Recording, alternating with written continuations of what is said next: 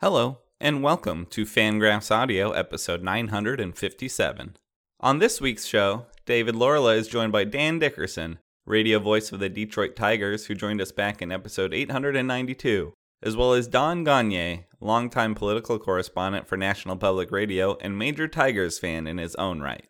Dan and Don have been friends for decades, and we get to hear a number of stories about how they both consumed as well as professionally covered baseball.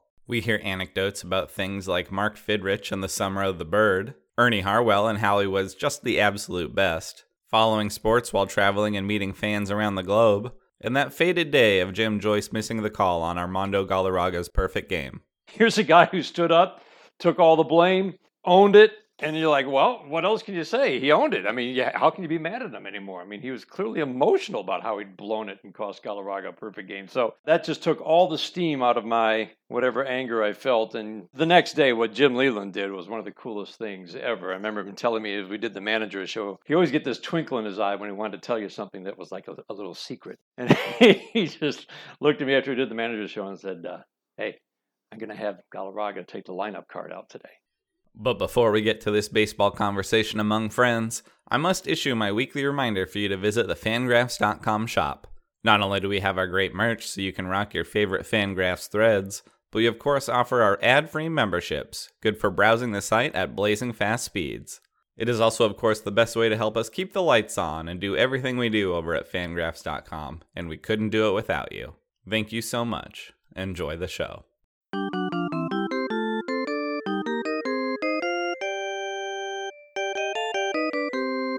Hey, baseball fans, this is David Laurila. My guests are Dan Dickerson, radio voice of the Detroit Tigers, and Don Gonyea, longtime political correspondent for National Public Radio. Gents, thanks for coming on to uh, Fangraphs Audio. Great to be here. What what a, what a pleasure to be here and uh, to to talk baseball and not uh, politics. so thank you for that.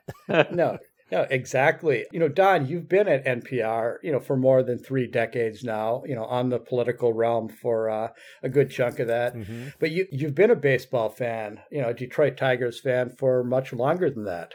I grew up in the Detroit area. I grew up in Monroe, Michigan, uh, about a half an hour south of Detroit.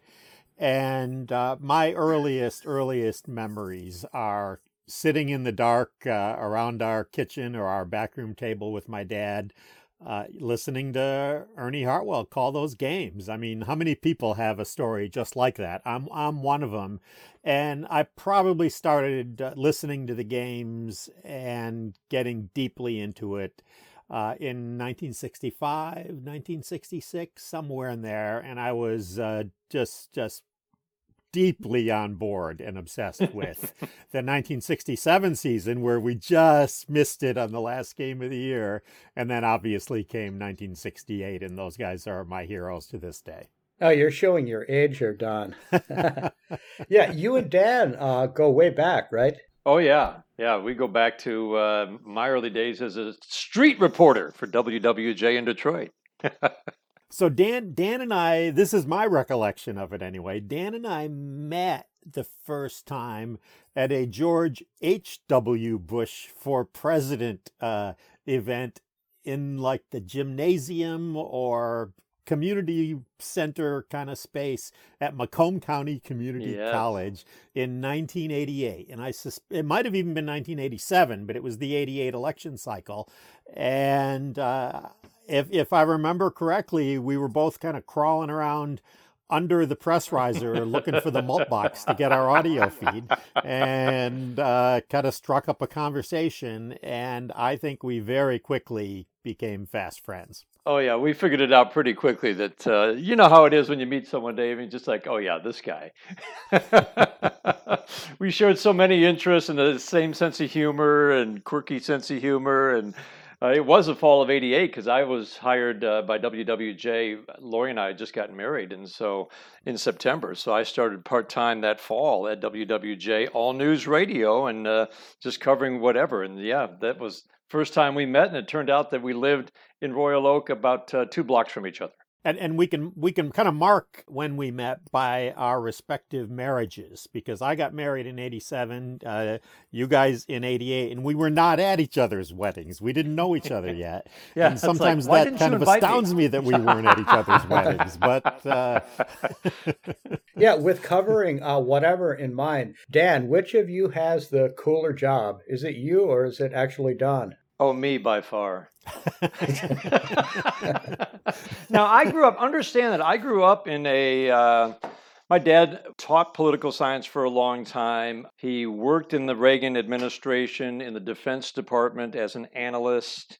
Uh, so I was just, I brought up, you know, loving current events and trying to understand current events and trying to solve the problems of the world. I mean, that's, that's just how I was brought up. So I'm, I'm, I love covering, you know, politics and current events, but in terms of where the day to day, you know, I was in news for a long time, and I've always said a good day in news often involves something that's not great news for the people involved in the story. A good news day in sports is your team won.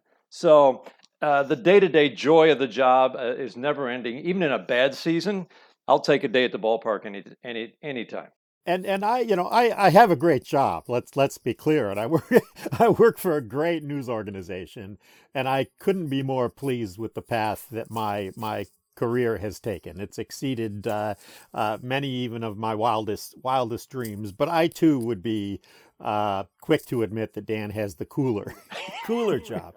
But you know, we we we have uh, we have always you know talked politics and talked current events and talked history and talked uh, music and literature and all those things, uh, in addition to to uh, to talking baseball.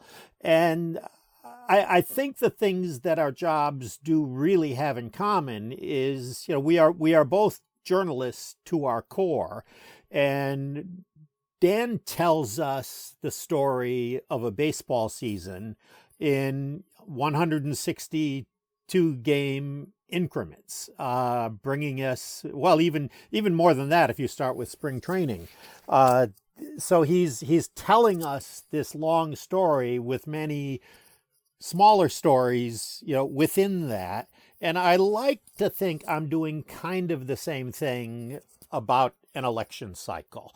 And you know, the primaries are maybe the preseason, and uh, or or you know, or the early playoffs. And you've got characters, and you have people who have good days and bad days. Sometimes they have really bad days, and you can see someone who is just a gifted natural at it. As you know, eh, um, I, you know, I, I don't think this is a political statement at all. As as someone like Barack Obama was, who was just particularly skilled and just a phenom at, at you know coming out of nowhere and rising to the top of his profession.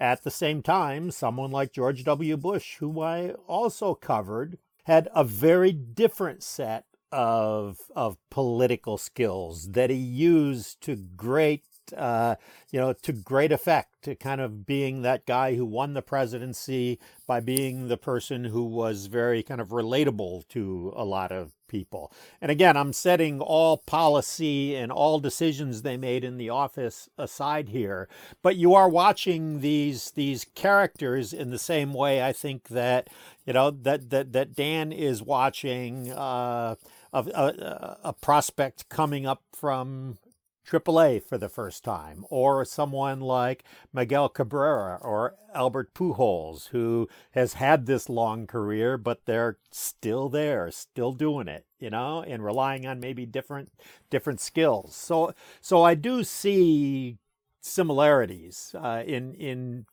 in the broad outlines of what we do. Well, Don, you mentioned uh, in your answer there uh, phenom, and you mentioned character. You have done baseball features on NPR over the years. One from 2009, which I believe includes Dan in the clip, was on the death of Mark Fidrych.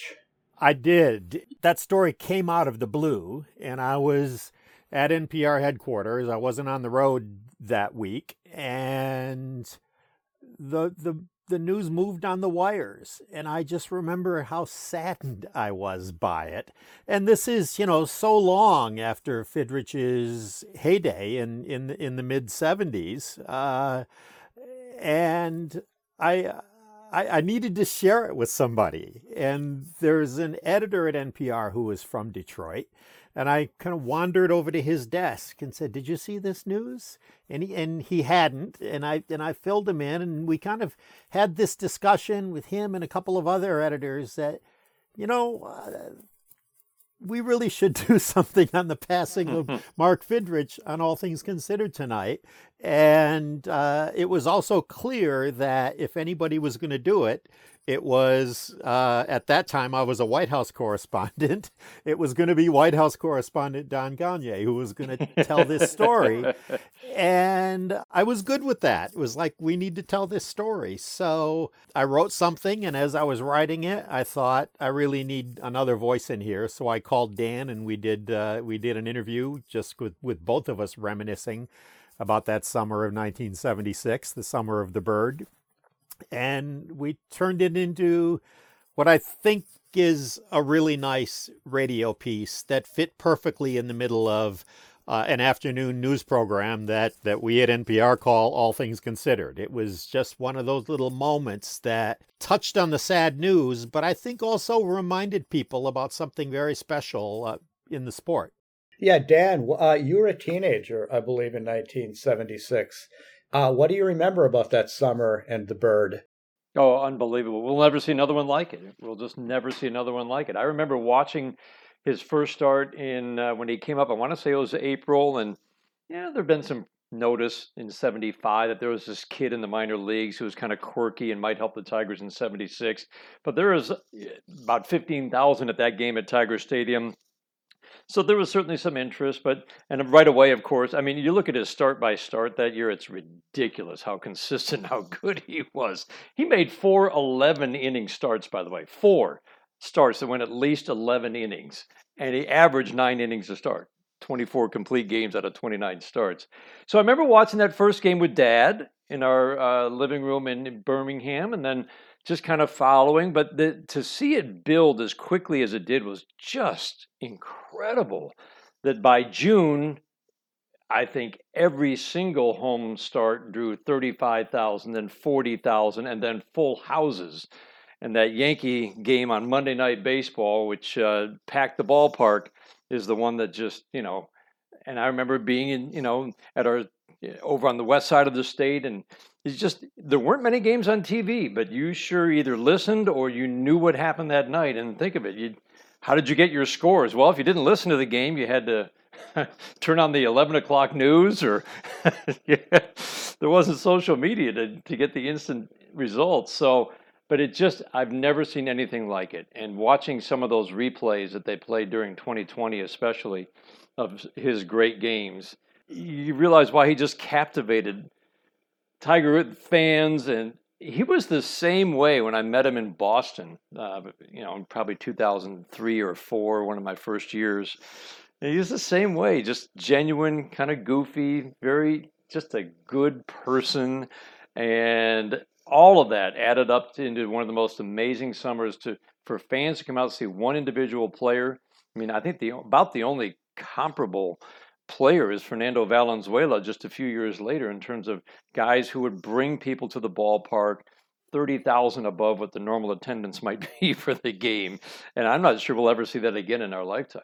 And even guys like uh, like Mike Trout or like uh, Ohtani and and some of the other great players of today. And these are great, great players, and they do bring people out to the ballpark to see them. But you have to kind of remind yourself that even even what we're seeing now with these these you know kind of greatest players of all time that are playing today it's nothing like when the bird was filling every single ballpark he went to pitch in. It was crazy. Oh yeah teams were so disappointed when he wasn't scheduled to pitch on the road in their ballpark. They would call and then just say hey is he starting? I mean it, because you're right it, it bumped attendance in other ballparks not by just a few thousand by tens of thousands yeah. And I had a few encounters with him in the t- early 2000s as well at, you know, at, at a book signing. I remember at one point he came out with a, a Mark Fidrych coloring coloring book. book. exactly. and, and I saw him I think. I've got that was- downstairs.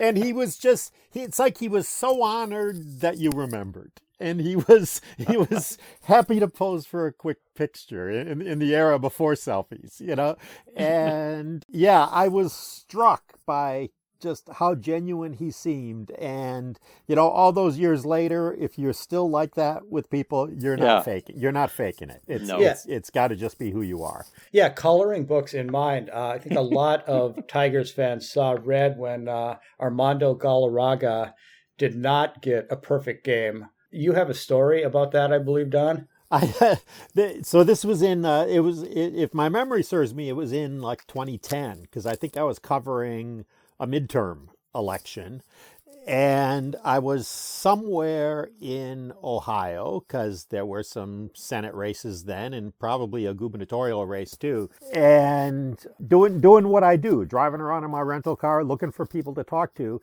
and I clicked on the radio uh, I probably at that point I don't I don't think we had the MLB app yet in 2010. So I think I was probably listening on XM radio in my rental car. This is even pre Sirius XM radio, probably, right? I don't know. And and I found the Tiger game, and it was immediately evident. Dan was calling the game. That something special was going on. So I pulled over in the middle of nowhere, Ohio, and sat by the side of the road and just listened to the final three innings of that game. And it, it is it is oddly one of those, it's like, do you remember where you were when? And I remember all of those circumstances around that particular game. And and I don't remember feeling outrage at the end of the game because I couldn't see it. Uh, But I was listening I was listening to Dan's call. I was listening to to the game. I remember thinking something was horribly wrong, but there's something about really seeing that replay. Because you can't imagine an ump would get it that wrong, even even if Dan was telling me he got it that wrong. But that's yeah, that's that's one of those moments that's almost as vivid as sitting around the the kitchen table listening to games with my dad as a kid, and it and it does kind of get to the power of baseball and the power of baseball on the radio, kind of grabbing you wherever you are, whatever you're doing, even if it's covering some damn midterm election in, in the middle of Ohio. Yeah, Dan, what do you remember about making that call and then seeing the replay down on your monitor? No, I haven't. I don't remember. Uh, I'm pretty good at bang bang plays at first in terms of whether I, I think the guy was safe or out and whether the call was missed. I really don't remember what I said. It, I think I said got him, and then you know something along the lines of you know he got him, and then it's like no, no, he's you know he's safe, and kind of being amazed at that. I haven't listened back to the call. I don't think ever ever since. I remember though once you saw the replay, like oh my god, and I was getting pretty critical of. Jim Joyce, who's only one of the best umpires in the entire game at that time, and remains his reputation still as one of the best of all time. And so we're pretty cheesed off, and uh, he's been, you know, and remember Jim Leyland came out and he was barking in Joyce's ear as they left the field. He was letting him have it, and so everybody's in kind of an uproar, and then then Jim Joyce goes down below, watches the replay. Remember, this is before replay could overturn that. Replay was only used for very specific things. Home runs, I think, was basically it.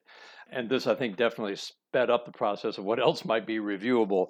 But he went in, saw it, saw that he blew the call, and this is pretty rare. Our reporter, Jeff Riger, went down, and other reporters did too, to talk to Jim Joyce and got sound of him almost in tears. He really was in tears, choked up about how he blew the call and cost Galarraga the perfect game. Jeff Riger, the reporter, brings that tape up, and we don't usually run tape in the post game from the clubhouse, but he had this tape of Jim Joyce, and so I'm all cheesed off, and then he gives me this tape, and we play, and I'm like, okay, everything's good, I'm fine. Here's a guy who stood up, took all the blame, owned it, and you're like, well, what else can you say? He owned it. I mean, yeah, how can you be mad at him anymore? I mean, he was clearly emotional about how he'd blown it and cost Galarraga a perfect game. So that just took all the steam out of my whatever anger I felt. And the next day, what Jim Leyland did was one of the coolest things ever. I remember him telling me as we did the manager show, he always get this twinkle in his eye when he wanted to tell you something that was like a, a little secret. And he just looked at me after he did the manager show and said, uh, hey, I'm going to have Galarraga take the lineup card out today. And sure enough, he did. And that just, and Jim Joyce just about lost it. He did lose it. I mean, he just lost it. He was doing the plate that day at first base the night before. He was doing home plate the next day. And I thought that was one of the neatest things ever. That that was Jim Leyland's idea. Have Galarraga take the card out, and uh, basically, you know, all's forgiven and all's well, and let's move on with our lives. Yeah, Don, you know, you of course were in a car in Ohio mm-hmm. for that game. You travel the world for your job. You've been on location, of course, I, I don't know, Moscow, Beijing, Istanbul, wherever. I assume that you try to follow big sporting events from those locations.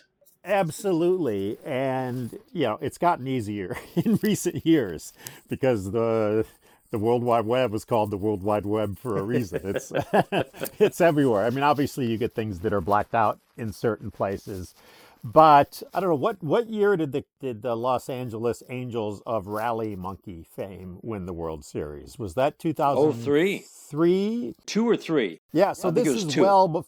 Uh, was it was it 02? Yeah. I mean, we I was covering President Bush then, and we were at some uh, some Asia Pacific uh, cooperation summit in down in down in Mexico, and I I, I remember uh, sitting in the press file, getting the folks in the TV pool to tune in the game for us. So we could hear this great comeback that the Angels had uh, the last couple of games of, of that series, not to mention seeing the Rally Monkey up on the screen. uh, I remember watching Michigan State, my alma mater, absolutely get their butts kicked in a Final Four championship game, a title game against UNC. Yep. And uh, I think that was probably something like 2009.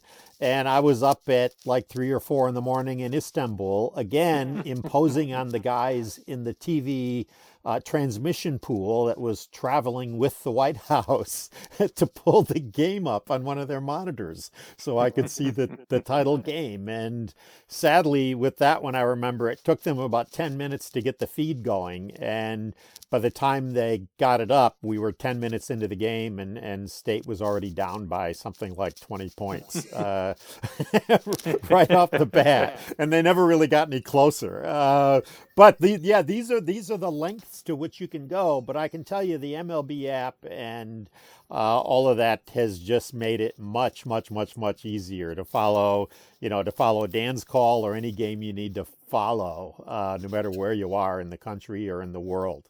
Yeah, Dan, do you have any stories that are at all similar? You know, for instance, you know, the Red Wings have been in the Stanley Cup finals and the Pistons in the NBA finals since you began doing Tiger games. So I assume you've been in the booth when some of those games were played. Yes. Uh, so, especially I think of usually it's w- when there's um, a no hitter going on elsewhere in Major League Baseball, and I'll pull it up on my iPad and have it next to me. That's very dangerous, by the way. Uh, yep. you really have to concentrate on making sure you're not calling the no hitter when your team is, you know, trying to close out a 7 5 win or is trying to rally in the late innings. That's probably the usual in terms of, and I love playoff hockey. The, the Red Wings, you know, haven't, haven't made that deep run for a while now, but you know, I'm a huge, I'm just a huge sports fan. So yes, if those teams are good, you know, we have Lions games on in the fall, and uh, you know, it's on the back of the booth, and because I, I like watching football, and uh, then I can make bold predictions like, oh, don't worry, uh, they'll lose on a walk off field goal. You know, it's it's a very bold prediction, but you know, I'm, I amaze the interns like, wow, how did he know that? And so there are definitely times when there are, uh, yes, other sporting events on. Usually, though, I would say it's when there's a no hitter in the eighth or usually the ninth inning. I'll, I'll put it on my iPad, and again, that's the beauty of the MLB app uh, that you can you can do that and watch, and then you just have to be careful about which game you're calling. Right. So you haven't missed a uh, a big call in a Tigers game because the Red Wings scored on the on the, on the power play. no, no. I will say one of the you know just thinking of Don listening in Istanbul, I do love hearing from fans, and you do hear from them all over the world. We've got a, a loyal Tiger fan in England who travels every year, and I should know this. I think it's to Norway uh, or Sweden. To, he's a ski instructor, so he has taken pictures of you know where he's teaching or on the on the slopes in let's call it Norway, and there's even like you know there's signs of you know uh, France, you know, 800 miles this way, or and then there actually one year he he put up Michigan and Trumbull uh, sign for you know in, in this foreign country or overseas. And so we've gotten to really form a nice friendship. He listens all the time. He's got a long train ride to get to where he's going so he always listens but he'll get up in the morning and listen to replays of the game from the night before. So i love hearing stuff like that but he literally listens on the slopes of, of norway where he's a ski instructor. He became a tigers fan because he had family in windsor and he came over here as a kid and became a Tigers fan. I met him in Oakland one time, face to face, and um, that's the fun for me is hearing from people who listen, and they listen all over the country, all over the world. They're camping. I mean, that that to me is the beauty of baseball on radio. If I can just add, uh, I I wear a Tiger hat everywhere no matter where I am on the planet. I've I've got a tiger hat, and I've been in I've been in uh, at a U.S. military base in Kosovo, right? And I walk in with all my gear, and I'm part of the part of the White House press pool, and the president is there, and he's you know he's shaking hands with people, and somebody I'll hear somebody yell behind me go Tigers. you know? and it, I'll have completely forgotten that I have this, you know, this this ball cap on with the old English D, and it invariably uh, turns into a conversation, right? And there, there, there was one time. This this was honest to God. This was uh, in on the Korean Peninsula. Bush, uh, George W. Bush, uh, was was going to some you know event um, had a, had a leader meeting in in Seoul, and when a U.S. president goes to goes to South Korea, they usually make a symbolic trip up to the demilitarized zone, the DMZ, that that uh, that that that no man's land, right? that separates uh, North and South Korea, and we took we took choppers up there from Seoul up to a U.S. base that's very close to the DMZ and again, these are military choppers and you're kind of crammed in. But from my seat, I could see the back of the helmet of the of the pilot, the guy, the young guy who was flying the chopper, right? And he had stuck to the back of his helmet uh, a Detroit Red Wings logo. so I said, okay, I don't know if I'm going to get a chance to say hi to this guy because we land and usually have to run.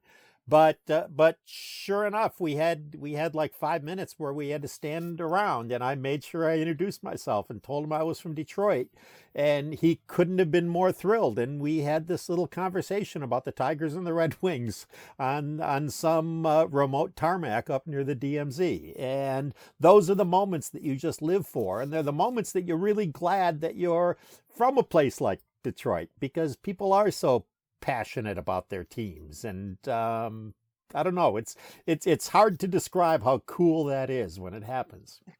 no, absolutely. You know, the Tigers have of course not gone to the World Series, you know, given teams a lot to be excited about for a while. You know, their last appearance uh be 2012, right? I believe Don that you did not get a chance to attend either of the games at Comerica that year. No, I, I had I had a I had a ticket. Uh, well, first I wasn't planning on going to any of them because again, this was in a presidential year, and this is like the home stretch of a presidential year. So I'm in I'm in Wisconsin, uh, obviously one of those perpetual battleground states, watching, getting ready to watch Game Four, and I'm suddenly like really depressed that my team is in the World Series, and I'm not gonna. I'm just like, you know, I'm watching it, but I'm not making any effort to get there. And I, I made a bunch of phone calls between deadlines over the course of that day. And I got my hands on a ticket for game five. So all I had to do was file my story the night of game four. My story would run on Morning Edition the next day. And I'm watching game four, knowing I'm going to game five. And I'm trying to also be locked in writing my story and get my story filed from my hotel room somewhere in somewhere in Wisconsin. And I filed my story just in time to watch the Tigers get eliminated and all of my hopes and dreams of getting back to Detroit for game five. so I kind of like, I was in, I remember being in a little bit of a fog the next day, but I did have the campaign I had to pay attention to. so it was, it was one of those, you know, I needed that kind of sad clown noise as, as, yeah, let, let's not go into sadness here too much, guys. Yeah. we're, we're, we're starting to run low on time, but I think we would be remiss if we don't talk a little about Ernie Harwell. Mm. I don't know which one of you wants to start with uh, with that. Well, i am going to defer to you, Dan. Uh... Well, just when you were talking about where you were at certain moments, I mean, that just took me back to why I've always been hooked on baseball on the radio because I can remember distinct moments where I was in various moments. I mean, whether it was the Dave Bergman 13 pitch at bat, against Roy Lee Jackson in 1984. I remember right where I was. I was, for some reason, cleaning the garage of my rental place. I have no idea why. But I remember I was right there. Kirk Gibson had a walk off in 1981. He was just kind of getting started in his major league career, and I remember exactly where I was for that one in Grand Rapids. So, yeah, I mean that it really was the soundtrack of me growing up, and I, I think I always think back to this moment in 2000, which reminded me why I always listened so much, even during a 19 game losing streak in 1975. I remember listening to a lot of those games. When I talked to Ernie in 2000, my first year, so remember, I get this job. I've never done one inning of play, well, one inning the year before in the last game at Tiger Stadium, but in terms of actually broadcasting a baseball game professionally or otherwise, zero. And I get the job in 2000 and wondering how you do 162 games, first of all. And then, would I even like baseball at the end of the end of the year? Would I be sick of it? And that team, you know, traded for Juan Gonzalez, new ballpark. They wanted to make a splash. Juan Gonzalez was a big, big deal to add to this team. Uh, they brought him to a ballpark that had, you know, cavernous gaps and was not a home run hitter's ballpark by any stretch. So that team starts nine and twenty-three. And I remember asking Ernie because I'm I'm down. I mean, this is my team. I grew up watching the Tigers. This is my team, and they're nine and twenty-three. They're out of it. Thirty-two games in, hundred and thirty to go. and I remember asking him, "How do you do games? I mean, when your team isn't very good." I mean, I should have known the answer, but I just I, I was just like I was down. I'm like, this sucks. So we were in Minnesota, and uh, Ernie said, "Just remember, there's always somebody listening." Although I think that was challenged in 2003 as to whether there actually were people listening. Somebody's always listening. Give them a reason to listen to the game that day. You might see a great individual performance. You might see a great game between two bad teams. You might see something you've never seen before. And it was just very simple, right? That's very simple advice, but it was a great reminder to me why I loved listening on the radio and always did and always tracked my team because there's always something that comes up in a game and there's give them a reason to listen to the game that day. That was pretty great advice because that team then in the next few years had 96 losses 106 losses and then after he retired 119 losses. I mean every time you think they've hit a low they went lower. But i don't remember 2003 being awful. I remember having a blast calling games. Uh, as as the you know for the first time the lead guy. So he just and he reminded me I'm a stats guy, I'm a numbers guy. I love the number. Hey, the numbers got me into baseball. I love figuring out ERAs and batting averages when I was a kid. And then Ernie just always reminded me that you know it's a game of people and it's important to know the people behind the stats and know their stories and just watching him you understood why he sounded so good and so fresh at 82 when he retired in 02 and because he would go around and talk to people every single day. Our clubhouse, Posing Clubhouse, and that that was probably the thing I took away the most from him. I'm still a numbers guy, but always remembering the stories behind the numbers are, are what really make the game interesting. So, uh, when, when I was a kid listening to Tiger games, uh, I thought I thought every team had an Ernie Harwell. I just thought, oh, this is what a baseball announcer sounds like, and uh, I knew he was pretty good, but I didn't know he was like the best. With apologies to Vin Scully and uh, he was the best and, and Red Barber, he was the he was just the best, and he was our guy. But it was as the years went by, I found out, and I realized, I came to realize how lucky we were to have Ernie Harwell. And I did once I started uh, working a, a, as a journalist and always looking for an excuse to do some story other than other than politics uh, to to mix things up a little bit. I would I would have occasion over the years, whenever there was some Ernie Harwell related milestone, to pitch a story to NPR on on on Ernie, and I know I did one when uh, the Tigers, uh, the, that day of infamy, when they actually fired Ernie Harwell uh, during during the Tom Monaghan ownership era. So I did kind of a, a farewell uh, to Ernie when when that happened. And then I did another story when the new owner, the Ilitches, hired him back when they bought the team a couple years later. And then I did another story when he was retiring. And if my memory serves me, that season was threatened by uh, by either a strike or a work stoppage. I confess, uh, or a lockout. I don't remember which it was, but I think it was a lockout. Uh, Dan can correct me if that's wrong. And it was possible that like August was going to be Ernie's last game ever if the rest of the season got canceled. So I hustled up to Baltimore. I was living in DC at the time to go talk to him uh, for one of these final games. And I always did uh, some variation on the same story about how great Ernie is as, a, as an announcer and what what a decent person he's he is and how he's so locked onto the game no matter how good or how bad the team is. He would he would say to me when I asked him how do you call games for such a lousy for a lousy team.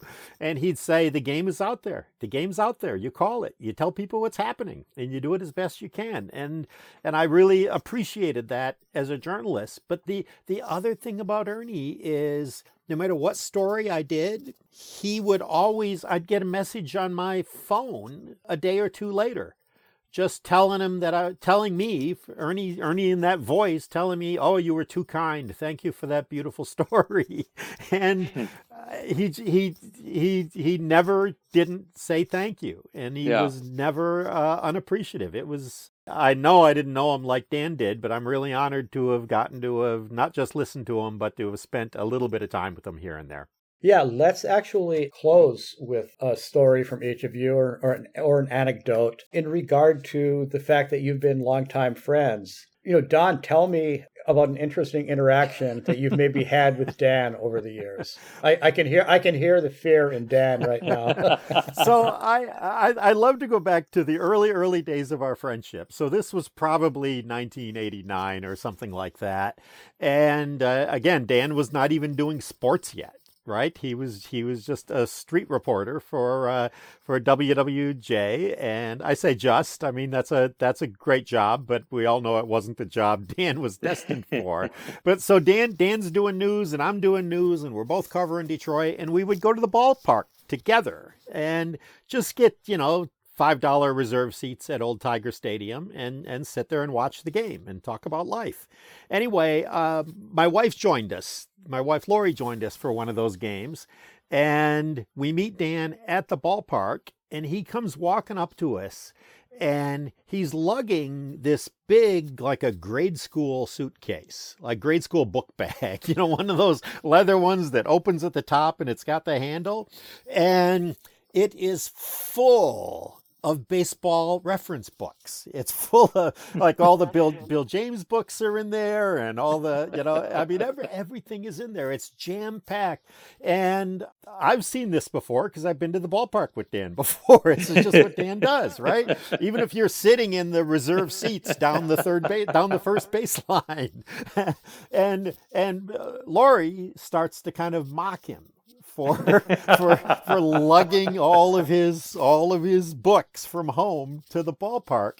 But lo and behold, about the second or third inning, Lori has a question about something that happened on the field or about some player.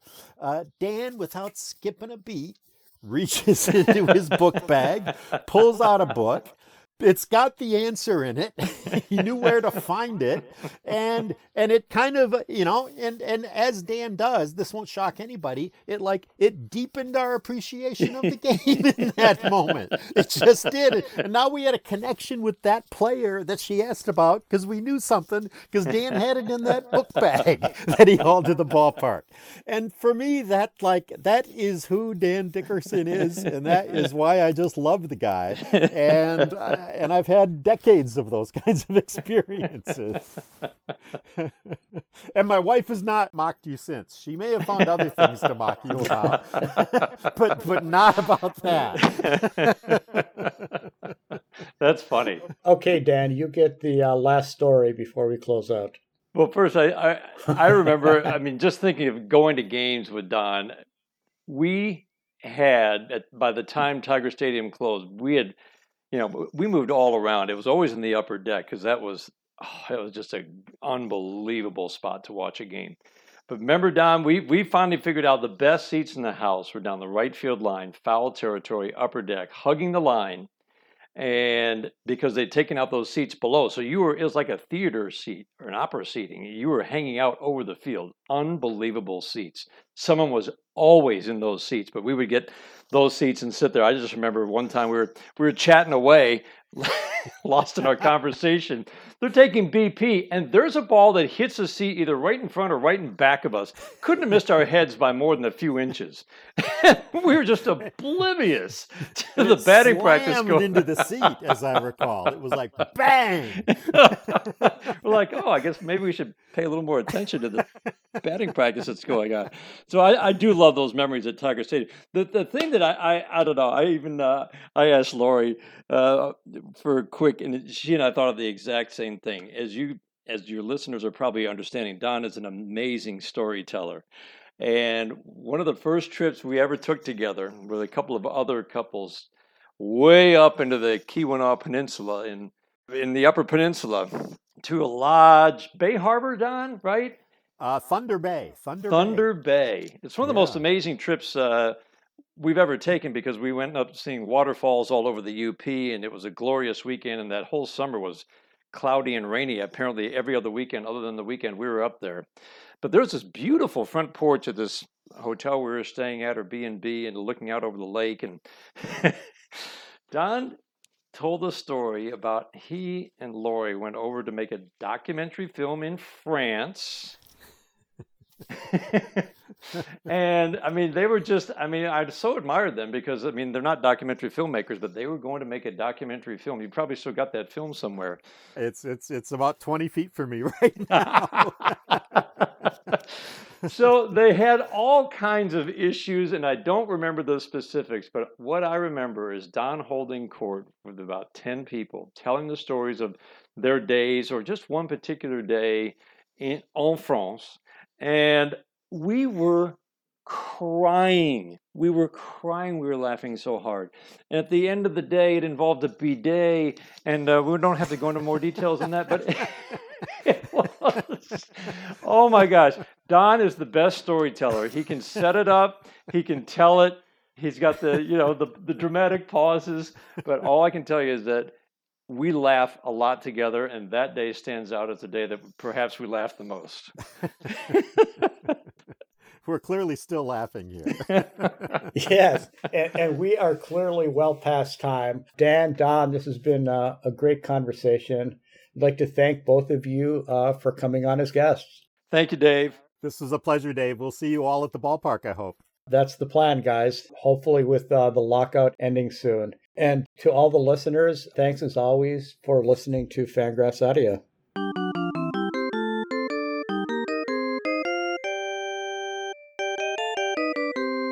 This has been Fangraphs Audio. Thank you to Dan Dickerson and Don Gonyea for joining us, and thank you for listening. If you enjoyed the program, consider spreading the word and sharing it with a friend. It really helps us out. And don't forget to subscribe to the Fangraphs newsletter. It is the best way to keep up on all the things we have going on, free to your inbox every weekday. Thank you for listening. We'll talk to you next week.